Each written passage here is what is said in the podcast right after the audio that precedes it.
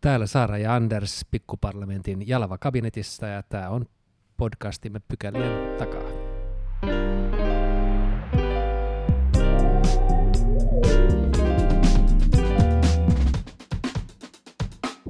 Ilmaston kuumeneminen on meidän aikakautemme suuri haaste, joka uhkaa koko ihmiskuntaa. Tämä on ollut tiedossa jo jonkin aikaa, mutta ratkaisuista käydään edelleen keskustelua. Maailmalla on ollut paljon puheissa yksi mahdollinen ratkaisu, josta Suomessa ei vielä niin hirveästi ole ollut keskustelua, nimittäin vety. Ja vetystä ja vedyn mahdollisuuksista keskustelemme tänään. Olemme saaneet vetyasioista hyvinkin perillä olevan Herkko Plitin vieraaksemme, muun muassa P2X Solution-yhtiön perustaja ja toimitusjohtaja. Kovasti tervetuloa. Kiitoksia kovasti. Vety on todellakin yksi mahdollinen ää, keino vähentää ilmastopäästöjä, jotka ilmaston lämpenemistä, ilmaston kuumenemista aiheuttaa. Sitä voidaan käyttää hyvin monella tavalla. Siihen liittyy paljon toivoa ja, ja erilaisia mahdollisuuksia. Miten, äh, Herkko, kiteyttäisit sen, että kuinka iso potentiaali vetytalouteen voisi liittyä globaalisti, mutta ehkä ennen kaikkea täällä Suomessa? No ehkä sitten on hyvä lähteä liikenteeseen siitä, että miksi vedyllä on se merkittävä rooli. Ja mulla kun on toi fyysikon koulutus, niin on, seuraan tietysti poliittisia päätöksiä, mutta aina pitää ne fysikaaliset ominaisuudet saada mahtumaan, kun energiapolitiikkaa tehdään. Ja mua itse niin kuin, oikeastaan sitten niin kuin mikä herätti mut tähän vedyn pariin oli se, että nämä päästötavoitteet, mitä me ollaan globaalisti annettu itsellemme, niin niitä ei voida saavuttaa ilman vetyä.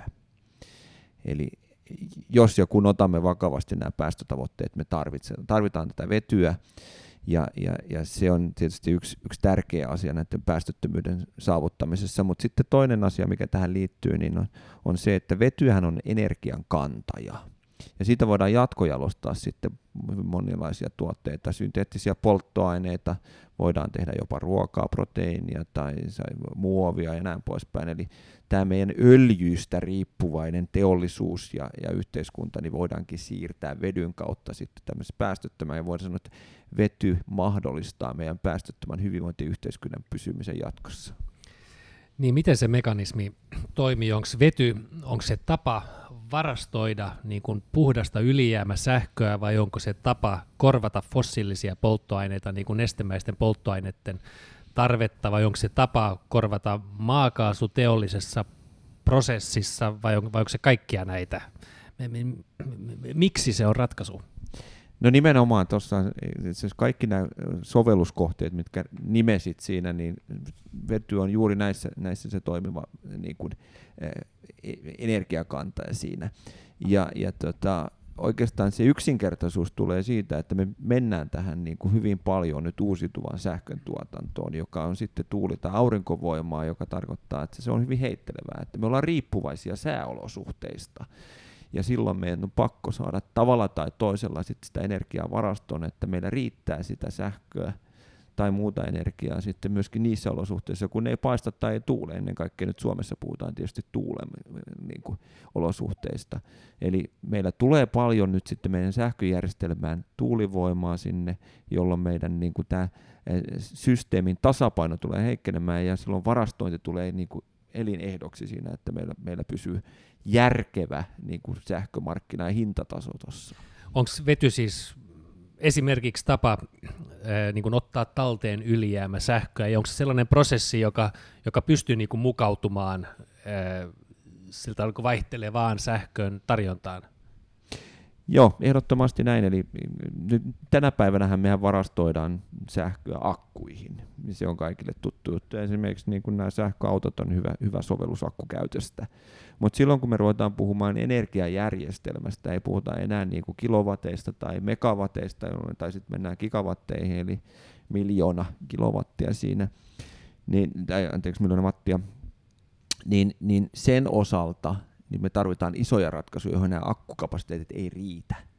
Ja silloin vety antaa sen niin kuin isomman mittakaavan ratkaisun siihen energian varastointiin.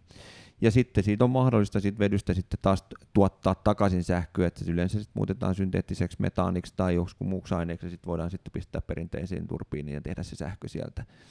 Ja, ja, ja tätä kautta meillä on kuitenkin sitten niin kuin se päästötön energiantuotanto siellä olemassa. Ja silloin kun meillä on hinnat pyörii siellä sitten useammassa sadassa eurossa megawattitunti, mikä meillä on taitaa olla tänäkin päivänä tilanne, niin silloin tämmöinen niin kuin konversiotyyppinen ratkaisu on ihan kaupallisesti kannattava.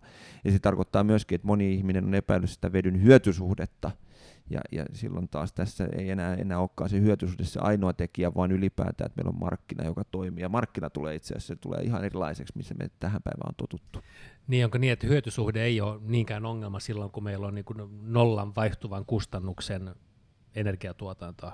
Tuo on aika hyvin pelkistetty siinä. Ei se ole aina tietysti se nollakustannus, mutta nimenomaan siitä, että silloin kun meillä tuulee hyvin paljon, niin silloin sähköhinta on aika halpaa, silloin kannattaa sitä tuottaa sitä vetyä.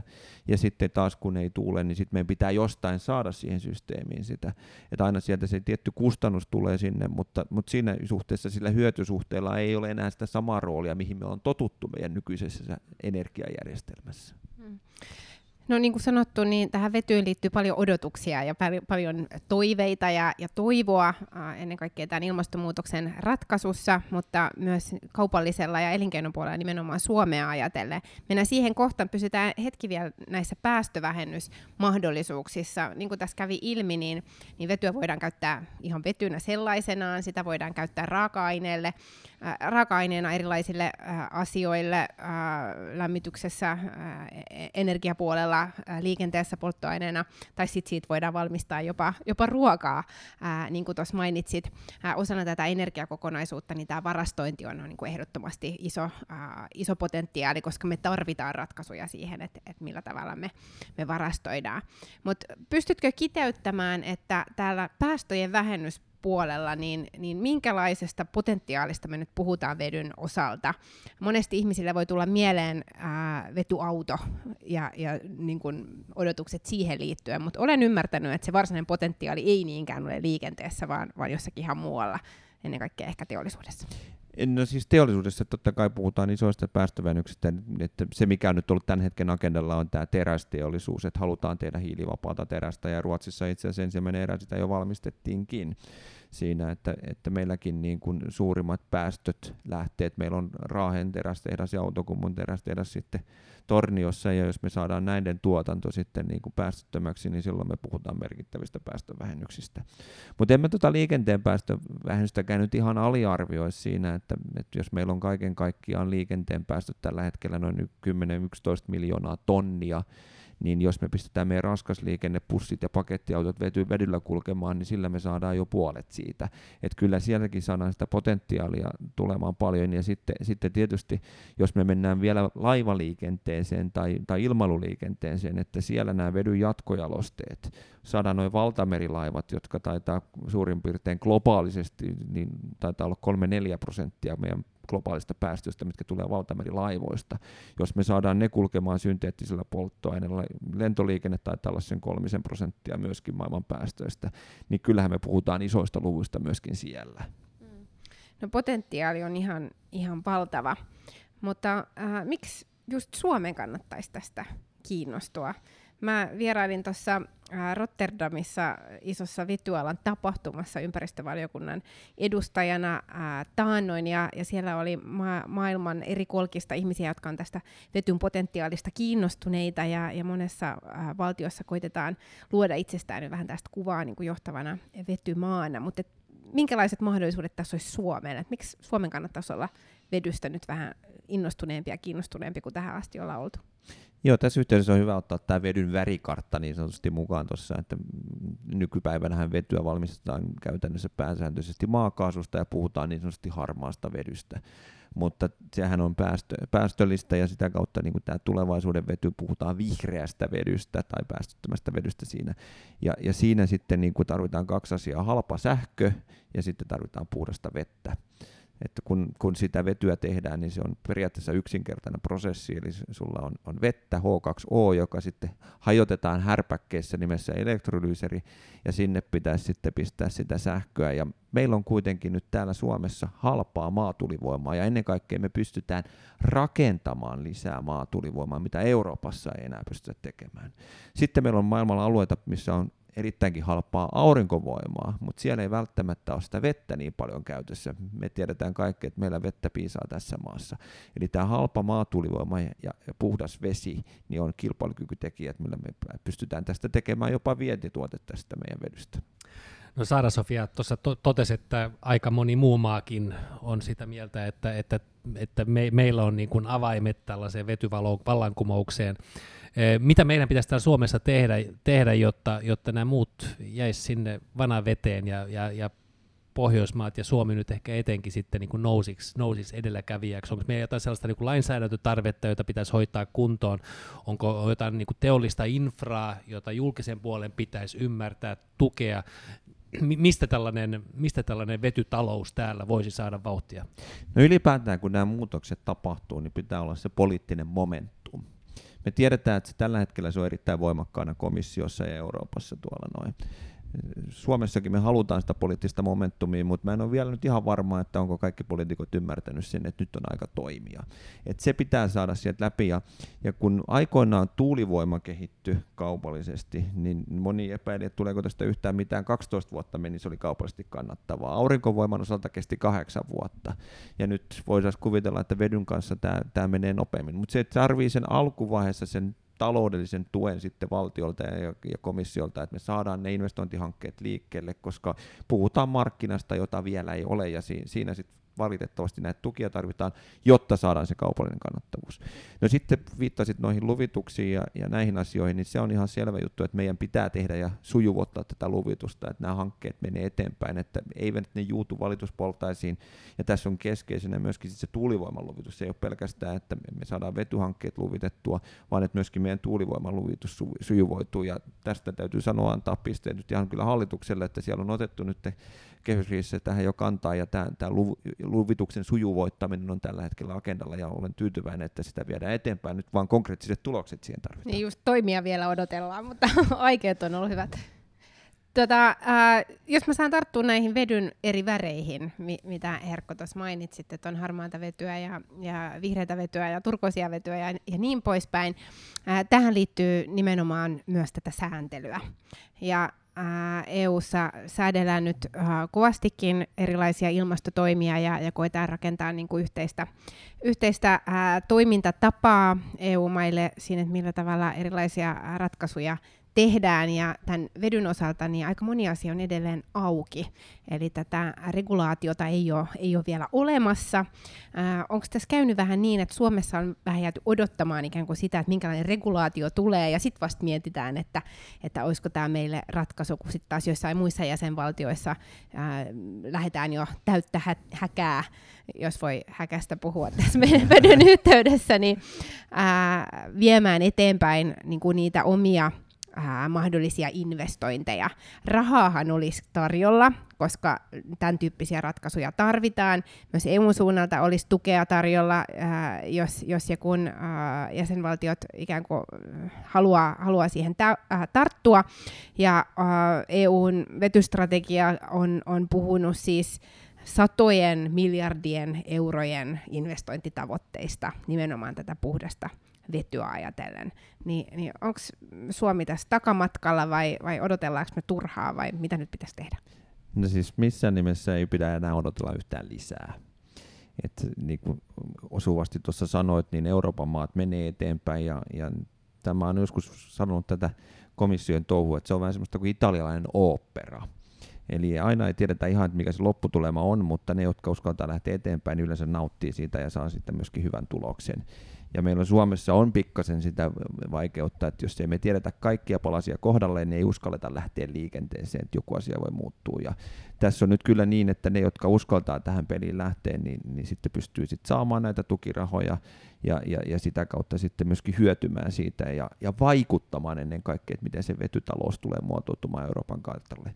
Että kyllä tässä tilanteessa meidän pitää uskaltaa olla rohkeita ja lähteä mukaan siihen ja, ja, ja luottaa siihen, että regulaatio tulee myöskin asettumaan kohilleen niin, että se mahdollistaa tämän vetytalouden eikä tapa sitä. Ja siinäkin on tietysti tehtävä paljon sit vaikuttamistyötä, että myöskin me, meidän kannalta sitten se regulaatio tulee olemaan semmoinen, että se, se on nimenomaan mahdollistava eikä tappava siinä. Mutta mä luulen, että tässä on yhteinen intressi kuitenkin EU-tasolla, vaikka komission virkamiehet monta kertaa lähtökohdistaan ehkä eivät aina sitä sitten haluavat, mutta onneksi meillä on tämä kolmikanta sitten neuvottelut, siellä on sitten Euroopan parlamentti ja sitten myöskin sitten jäsenmaat ja komissio, niin kyllä se sitten yleensä ratkaisu jollakin tavalla pullahtaa ulos, joka on sitten siedettävä ainakin no. eri osapuolille. Mitä sä tarkoitat tässä regulaatiolla, siis näiden teollisten laitte- laitteistojen niin luvituksia vai vaikka verokäytäntöjä, kun, kun sähköä ohjataan niin kuin tällaiseen varastointiin, vai, vai vai tota, synteettisten polttoaineiden sekoitevelvoitetta tai jotain tämän tapaista mekanismia? Hmm. No siis nimenomaan tämä yksi asia, mikä tulee tämän keskeisesti, tulee olemaan tämä verotus ylipäätään, että niin, niin sanotusti ei tule esimerkiksi tuplaverotusta synteettisille polttoaineille siinä. Ja sitten toinen, toinen puoli on nimenomaan sitten, että minkälainen sähkö kelpaa sitten, että sitä voidaan käyttää synteettisten polttoaineiden osalta siinä, tai myöhemmin sitten teollisuudessa, sitä on puhuttu paljon myöskin, että se ei ole liikennekäyttöön sitä synteettisten polttoaineiden jakeluvelvoitetta. Että nämä on ehkä ne keskeiset asiat siellä. Ja sitten tietysti puhutaan niin kuin yhtenä, niin kuin Suomelle on mielestäni relevantti juttu, että miten puhdasta ja päästötöntä on ydinenergia. Mm. Että jos meillä on sähköverkossa paljon ydinenergiaa, että kelpaako se myöskin sitten mm. niin sanotusti puhtaan vedyn tuotantoon siinä vai ei? Joo. Ollaan nyt niin taksonomia kysymyksissä. No tähän, tähän, tähän tulee se sama analogia, Joo. mikä taksonomia on siinä sitten, ja, ja, ja mun mielestä se on ihan loogista, koska nämä asiat kytkeytyy toisiinsa. Tuota, 20 vuotta sitten oli Pohjoismaissa maissa aika monta lupavaa tuulivoimayhtiötä ja sitten joissain maissa hoidettiin regulaatio hyvin ja joissain vähän heikommin ja nyt meillä on, niin kuin, nyt meillä on yksi iso tanskalainen jättiläinen ja nämä suomalaiset niin kuin hävis aikoja sitten. Tällä hetkellä meillä on pyrkimyksiä rakentaa tällaisia vetyklustereita. Ruotsissa ollaan vähän edempänä kuin, kuin Suomessa ja meidän pitäisi jotenkin niin kuin päästä siihen kiinni kun investoija tulee Pohjoismaisiin, Pohjoismaihin ja katsoo, katsoo niin kuin Pohjanlahden molemmin puolin, niin, niin minkälaisen eroavuuden hän näkee nyt tässä nyt vaikka Ruotsin ja Suomen välillä tässä kysymyksessä? No Ruotsissa puhutaan hyvin paljon tästä teollisesta lähtökohdasta ja sen terästeollisuuden ympärillä on syntynyt ja puhutaan, että siellä, siellä on jopa 100 000 työpaikkaa, mitä Ruotsiin voisi vetytalouden kautta tulla. Me ei ole uskallettu ottaa vielä semmoista niin kuin isoa kuvaa tässä. Tämä on vähän ehkä, siinä on tämmöinen yritysmaailman taustakin, että Ruotsissa on paljon isoja perheyhtiöitä, jotka on tehnyt isoa bisnestä meillä sitten taas on niin kuin perinteisesti, niin kuin, että jos, jos liian isosta kuvasta puhutaan, niin sä oot niin kuin vähän niin kuin ylpiä ja ei pidä niin kuin mennä sinne, vaan, vaan enemmänkin sitten, niin kuin, että mennään maltillisesti eteenpäin. Et meidän pitäisi uskaltaa nähdä tästä tämä miljardibisnes nyt, mikä tässä on mahdollista, ja mä itse tämän nopeasti laskin siinä, että nyt EU-tavoite on se 10 miljoonaa tonnia vetyä 2030 mennessä, jos me 10 prosenttia Suomessa voitaisiin tuottaa, mikä on mun mielestä aivan niin mahdollista nimenomaan tämän kilpailukykyisen tuulivoiman ja puhtaan veden kautta, niin silloin tarkoittaisi investointina puhtaasti vetytalouteen sen 20-50 miljardia euroa, ja sitten jos otetaan siihen tuulivoimainvestoinnit päälle, niin me ollaan helposti siinä niin kuin sitten tuommoisessa niin kuin isossa mittaluokassa. Ja, ja, ja myöskin sitten mä haluaisin nähdä tämän niin, kuin niin että ei katsota pelkästään Suomi-Ruotsi-akselilla sitä, että miten me pärjätään toiselle maalle, vaan että tässä on Pohjoismaiden mahdollisuus.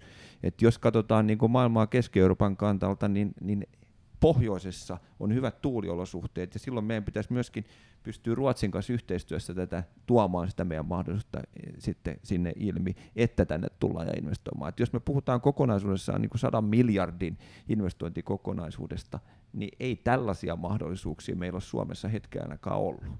Niin kuulostaa todellakin mahdollisuudesta, mihin Suomen kannattaisi tarttua ja, ja meidän kannattaisi nyt kerrankin olla ennemminkin etunojassa eikä, eikä odotella sit esimerkiksi sitä regulaatiota ja, ja katsella, että mitä naapurit ää, touhuu ja, ja miten paljon edempänä ne, ne on. Mulla on mielikuva, että monissa EU-jäsenmaissa niin keskustelu on ehkä pidemmällä kuin Suomessa, mutta ei ole mitään estettä sille, etteikö Suomi vielä ehtisi, ehtisi kisaan mukaan, jos, jos todellakin niin kuin tahtoo löytyy. Muistaen tietenkin sen, että kilpailu on globaalia, että eihän se rajoitu ainoastaan äh, EUn sisälle, että EUssa meidän jäsenmaiden kesken tietenkin kilpaillaan siitä, että millä tavalla niin tätä sisäistä tukea saadaan ja sisäisiä investointeja. Tuo on erittäin hyvä pointti, koska sitten taas kun me kehitetään tätä regulaatioita, mitä se EU-tasosta on, että, että me pelata niin kuin globaalista kilpailusta itseämme ulos, että siellä on moni muu maa, joka haluaa sitä vettyä tuottaa ja on puhuttu, että sitä sitten tuodaan vedyn muodossa tai sitten jonkun muun synteettisen polttoaineen muodossa sitten Eurooppaan, ja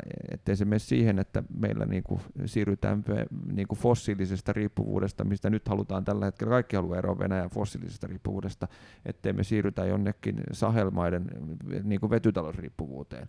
Et kyllä se Euroopan energiaomavaraisuus on myöskin tärkeä asia, mikä tästä täytyy nyt muistaa siinä sitten. Ja ihan samalla tavalla sitten tietysti meidän omassa kontekstissa kotimaassa, että meillä se energiaomavaraisuus myöskin näyttelee roolia tässä näin aikoinaan, kun Baltic-konnektoria rakennettiin, niin sitä kyseenalaistettiin, mutta mä uskon, että tänä päivänä kukaan ei ole sitä mieltä, että huono putki tuohon tuli tehty, että kyllä se oli sitten ihan paikallaan. Mm.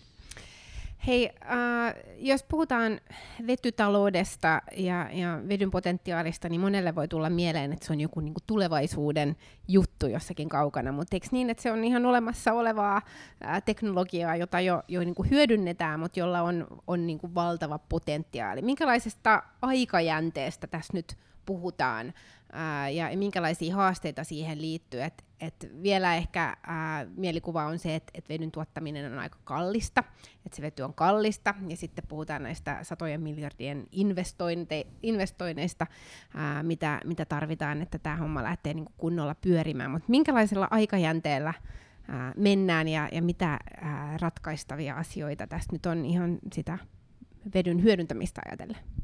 No mä oon itse sanonut, että esimerkiksi Suomessa niin vety tulisi olemaan kaupallisesti kannattavaa jo tämän vuosikymmenen loppuun mennessä.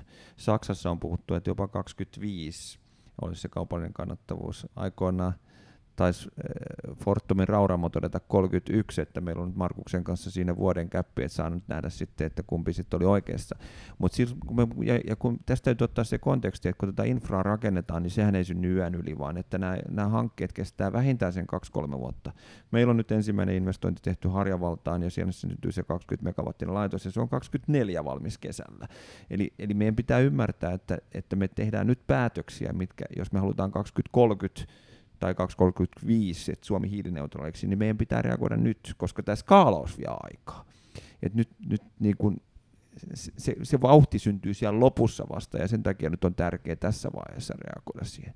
Mutta sitten jos mennään niin näihin käytännön sovelluksiin, niin esimerkiksi niin vetyrekoista, jos puhutaan siellä, niin niitä on olemassa jo. Tuolla Sveitsissä on yli 50 vetyrekkaa käytössä siellä, ja näitä autoja syntyy tuohon teollisuudessa sitten myöskin, niin kuin sanottu, niin Ruotsissa tehty tämä ensimmäinen hiilivapaa teräs ja, ja, ja näin poispäin.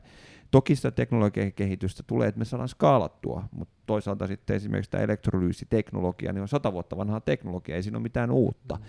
Ja kysymys on luo vaan, että miten se, miten se kaupallinen kannattavuus sieltä tulee. Ja tässä yhteydessä on hyvä muistaa sitten myöskin tämä maailman muuttunut tilanne, että tänä päivänä maakaasun hinta on niin korkea, että jos me nyt verrattaisiin hintaa tuossa, miten vedyllä tuotetaan, vihreän vedyn tuotantoa ja maakaasun hinta, niin ei ole kahta kysymystäkään, mikä on kaupallisesti kannattavaa. Mutta pitää muistaa, että me edetään nyt epänormaalita aikoja ja, ja, ja sitten me pitää katsoa tämä pitkässä juoksussa.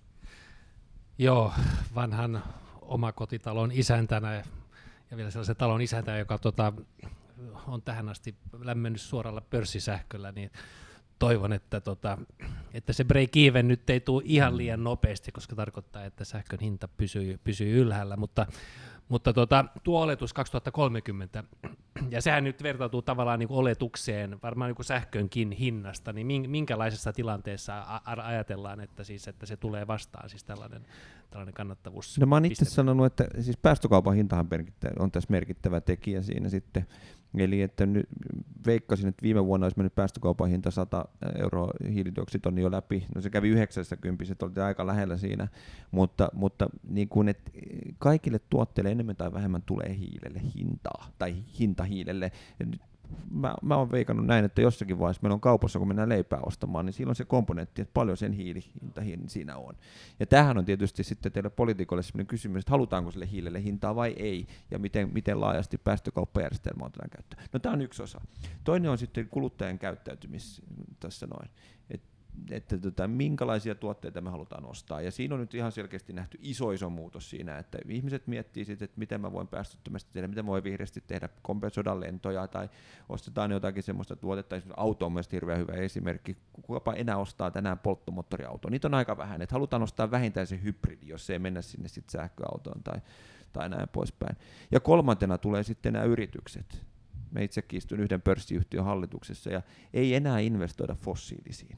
Et se nähdään riskinä, mahdollisuus on sitten enemmänkin investoida näihin päästöttömiin juttuihin. Ja se tulee myöskin ohjaamaan. Että nämä kaikki kolme ajaa sitä sitten vääjäämättömästi eteenpäin, että tämä kaupallisuus tulee sieltä. Ja sen takia mä veikkaan, että se 12 vuotta tuulivoimassa, 8 vuotta aurinkovoimassa, niin tämä on vedyssä nopeampi mm. siinä. Ja mikä se sitten tulee olemaan se eksakti vuosimäärä, niin nähtäväksi. No, kun katsot ympärillesi ja, ja tota, näet, miten, miten nyt reagoidaan tähän Ukrainan sotaan ja tehdään liikkeitä, jotka nyt vaikuttaa aika oleellisesti myöskin polttoainejakeluun ja siihen niin kuin koko infraan. Näetkö jotain sellaisia uhkia tässä ehkä tämän hetken reagoinnissa, jotka saattaa siirtää sitä sun tavoitevuotta eh, eteenpäin? Nyt investoidaan LNG-terminaaleihin esimerkiksi, jos näet tällaisia niin kuin monikäyttöinfroja, jotka voisivat myöskin palvella vetytaloutta vai, vai tuleeko tässä sellainen kilpailija, joka ehkä sekoittaa sekoittaa tulevaisuussuunnitelmia. Pitää aina muistaa että ihmisten perustarve. Me halutaan elää kuitenkin ja meillä on suurin piirtein katto pään päällä ja meillä pitää olla ruokaa.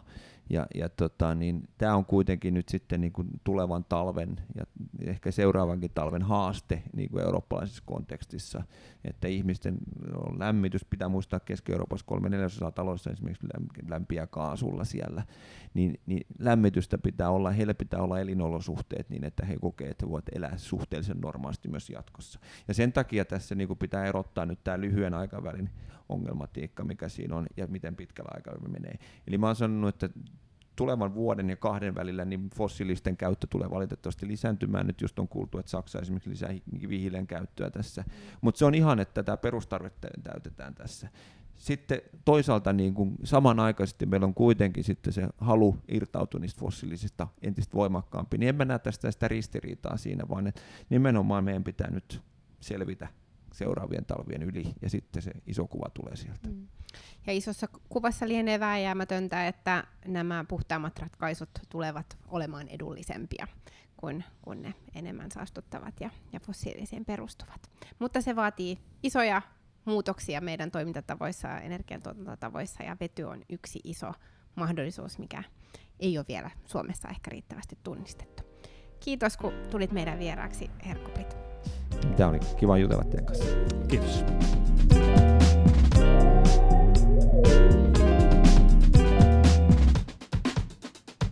Mennään toiseen pykälään, joka nyt vähän jää lyhyeksi ja ehkä pieneksikin tällä kertaa, ja ei taida myöskään mennä videona ulos, koska tuota, tässä yleensä aihe pyörii kyselytunnin ympärillä nyt nauhoitetaan tätä tiistaina, mutta ei tilannetta kyllä yhtään auttaisi se, vaikka oltaisiin siirrytty tämä torstaille, koska tuota, tällä viikolla ei kyselytuntia olekaan. Näin se on. Olemme päässeet juhannusviikolle asti tätä kevätkautta ja tällä viikolla äh, on tarkoitus eduskunnan työviikko päättää vähän normaalia aikaisemmin, mikä tarkoittaa sitä, että torstaisin äh, normaalisti ohjelmassa olevaa kokousputkea sisältäen eduskunnan kyselytunnin, niin ei, ei tällä viikolla ole. Eduskunta ei kuitenkaan vielä tällä viikolla juhannukselta jää kesätauolle, vaan ensi viikolla on vielä täysistunto, ää, ainakin yksi tiedossa ja joitakin varauksia ja valiokuntienkin kokouksia, jos nyt ihan väärin muista. Joo, muutama täysistunto taitaa tulla. Ee, tässä on muutama iso paketti vielä käsittelyssä. Valmiuslakia ollaan rukkaamassa uuteen asentoon ja sen kyljessä kulkee myöskin niin kuin rajavartio laki, joka, joka tähän sitten oleellisesti liittyy, josta, josta yhtä, yhtään huomannut tai lukenut lehtiä ja katsonut telkkaria, niin olette varmaan huomannut, että tästä on keskustelu, keskustelu aika vilkkaakin, ja, tota, ja taustalla on sen kautta nämä maahanmuuttokysymykset, että tässä yritetään pohtia sitä, että miten tällaista välineellistettyä maahanmuuttoa saataisiin äh, hillittyä tai torjuttua. Hmm, eli liittyy turvapaikanhakuun meidän rajoilla. Se on ollut paljon otsikoissa ja esillä, mutta eduskunnassa on pyörinyt tässä loppukeväästä ihan valtava määrä myös kaikenlaista sellaista, mikä ei ole välttämättä ylittänyt uutiskynnystä. Ja jos jollekin on tuttu sellainen ilmiö, että maailma pitää saada valmiiksi ennen juhannusta ja, ja sitten toisaalta syksyllä ennen joulua, niin se näkyy kyllä myöskin tässä eduskunnan arjessa. Meillä on äh, esimerkiksi ympäristövaliokunnassa ollut nyt melkein joka kokouksessa siis lukuisia lausuntoja ja mietintöjä käsittelyssä, kun yleensä äh, yhtä kokousta kohti on, on vain yksi, mihin voidaan keskittyä. Et nyt on kyllä liukuhihnalta koitettu saada maailmaa valmiiksi ja, ja erilaisia asioita pakettiin ennen kuin eduskunta jää tauolle. Ää, tietenkin odotellaan sitten ensi viikon jälkeen niitä isoja otsikoita, että nyt kansanedustajat jäävät heidän valtavan pitkälle kesälomalleen, mutta ainakin omasta kokemuksesta Joo. tiedän, että, että ihan pelkkää lomailua se ei kyllä, kyllä ole ollut. En, en tiedä miten sulla. Joo, no siis se jäädään tosiaankin ensi viikon jälkeen mitä todennäköisimmin. Sitten tietenkin, jos on isossa valiokunnassa, suuressa valiokunnassa, niin silloin joutuu tulemaan tänne takaisin.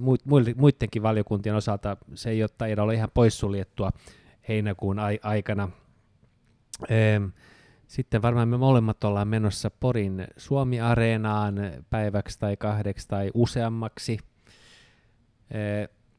ja, tota, ja sitten elokuun alussa sitten lähtee taas kesäkokoukset liikkeelle ja sen kautta sitten syksyn, syksyn suunnittelua. Mm. Näin se on. Tässä on aika intensiivinen työskentely aina kauden aikana, siis silloin kun eduskunta on koolla, joten tuohon kesätaukoon jää paljon sellaista, mitä omassa vaalipiirissä on halunnut tehdä, tavata ihmisiä tai, tai vierailla, ja ainakin omat kesät on monesti ollut tällaisten erilaisten vierailujen ja tapaamisten ikään kuin värittämää, mikä on, on siis mukavaa, mutta, mutta osa tätä tärkeää työtä. Äh, silloin viime kaudella niin ensimmäiset kesät meni niin, että käytännössä pitänyt lomaa ollenkaan. Ja se oli kyllä huono ratkaisu, koska silloin ei, ei ole levänneenä siihen syksyn kauteen. Nyt mä oon ottanut tavoitteeksi, että heinäkuussa ainakin pari viikkoa olisi ihan sellaista, sellaista lomailua. Joo, ja eikö se ole niin, että sä et ole vielä muuten edes sanonut, että asetutko ehdolle ensi keväällä? Tämäkin pitää paikkaansa. Joo, että nyt kaikki kuulijat, sen jälkeen kun te olette laittanut viisi tähteä tuohon meidän arvosteluun, niin laittakaa Saaralle viestiä, että hänen pitää asettua ehdolle, koska muuten ei tiedä, miten, miten tämän podcastin käy. Ei kyllä tosi tiedä, että, että sinänsä päästäänkö edes sisään, vaikka asetuttaisikin, mm. mutta ellei asetuta, niin silloin, voi, silloin käy niin aika lailla varmuudella huonosti. Mm. Joo, tää, tässä on kyllä jännitysmomenttia tässä meidän podcastissamme ollut aikaisemminkin, koska silloin kun tätä alettiin yhdessä tehdä, Anders sun kanssa, niin asetelmahan oli niin, että ylitimme hallitus- ja oppositiorajat niin päin, että mä olin hallituspuolueen edustaja ja siinä oppositioedustaja ja käytiin vaalit ja molemmilla työt jatkui, mutta roolit vaihtui siinä mm. mielessä, että tällä kaudella sä oot ollut hallituspuolella ja, mä täällä oppositiopuolella, niin mehän joudumme joka tapauksessa jännittämään sitä, että mikä meidän asetelma on. Vieläkin olemme, vieläkö olemme vaalien jälkeen maailman ensimmäinen ja tietääksemme ainoa mm. Hallitus-oppositiorajat ylittävä parlamentaarikko-podcast. Joo, ja onhan se niinkin, että ellei se raja ylity, niin tästähän tulee sellaista, niin kuin, sellaista niin kuin jotenkin niin kuin tylsää hallituksen linjan ylistämistä, jos vaikka molemmat oltaisiin hallituksessa että nyt, nyt tässä on sentään joku, joku tolkku tässä. Mm, niin, niin, kyllä on ollut kovaa vastakkainasettelua meillä joka aiheesta.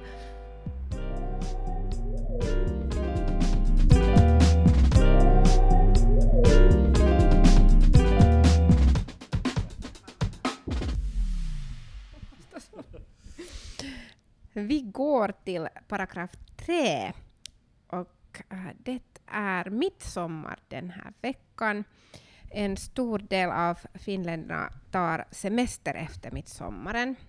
Men som vi just sagt, mm. inte oss. Nej. Det ser ut att vi jobbar vidare. Men vad ska ni göra på veckoslutet? Har ni någon midsommartraditioner i eh, din familj? Ja, vi åker till, till Hittis. Vi har en stuga Men naturligtvis. No, men naturligtvis, men naturligtvis. Och, det där, och, och, och jag har svårt att tänka klart nu de senaste dagarna. Jag funderar bara på vilka drinkar man ska göra där sen på midsommarafton. Men alltså vi åker dit. Eh, och, och, det där, och eh, om jag frågar ungarna vad vi ska äta, så säger de att vi ska grilla ribs, tror jag. Så det Okej. fixar vi. Men sen på midsommardagen så går vi till Hittis kyrkoby, för där reser man en midsommarstång och där är alla liksom byborna och alla sommargästerna. Och så bjuder, eh, bjuder eh, hittills, ja, det är nu brandkåren eller hembygdens vänner, så har, har, de sen bjuder på kaffe och bullar. Så det får man där och sen åker man sen tillbaka till sina stugor och, och värmer bastun och så äter man och så kan det ju hända att någon kommer, kommer någon kompis på båt, med båt på besök. Till exempel ni. Mm.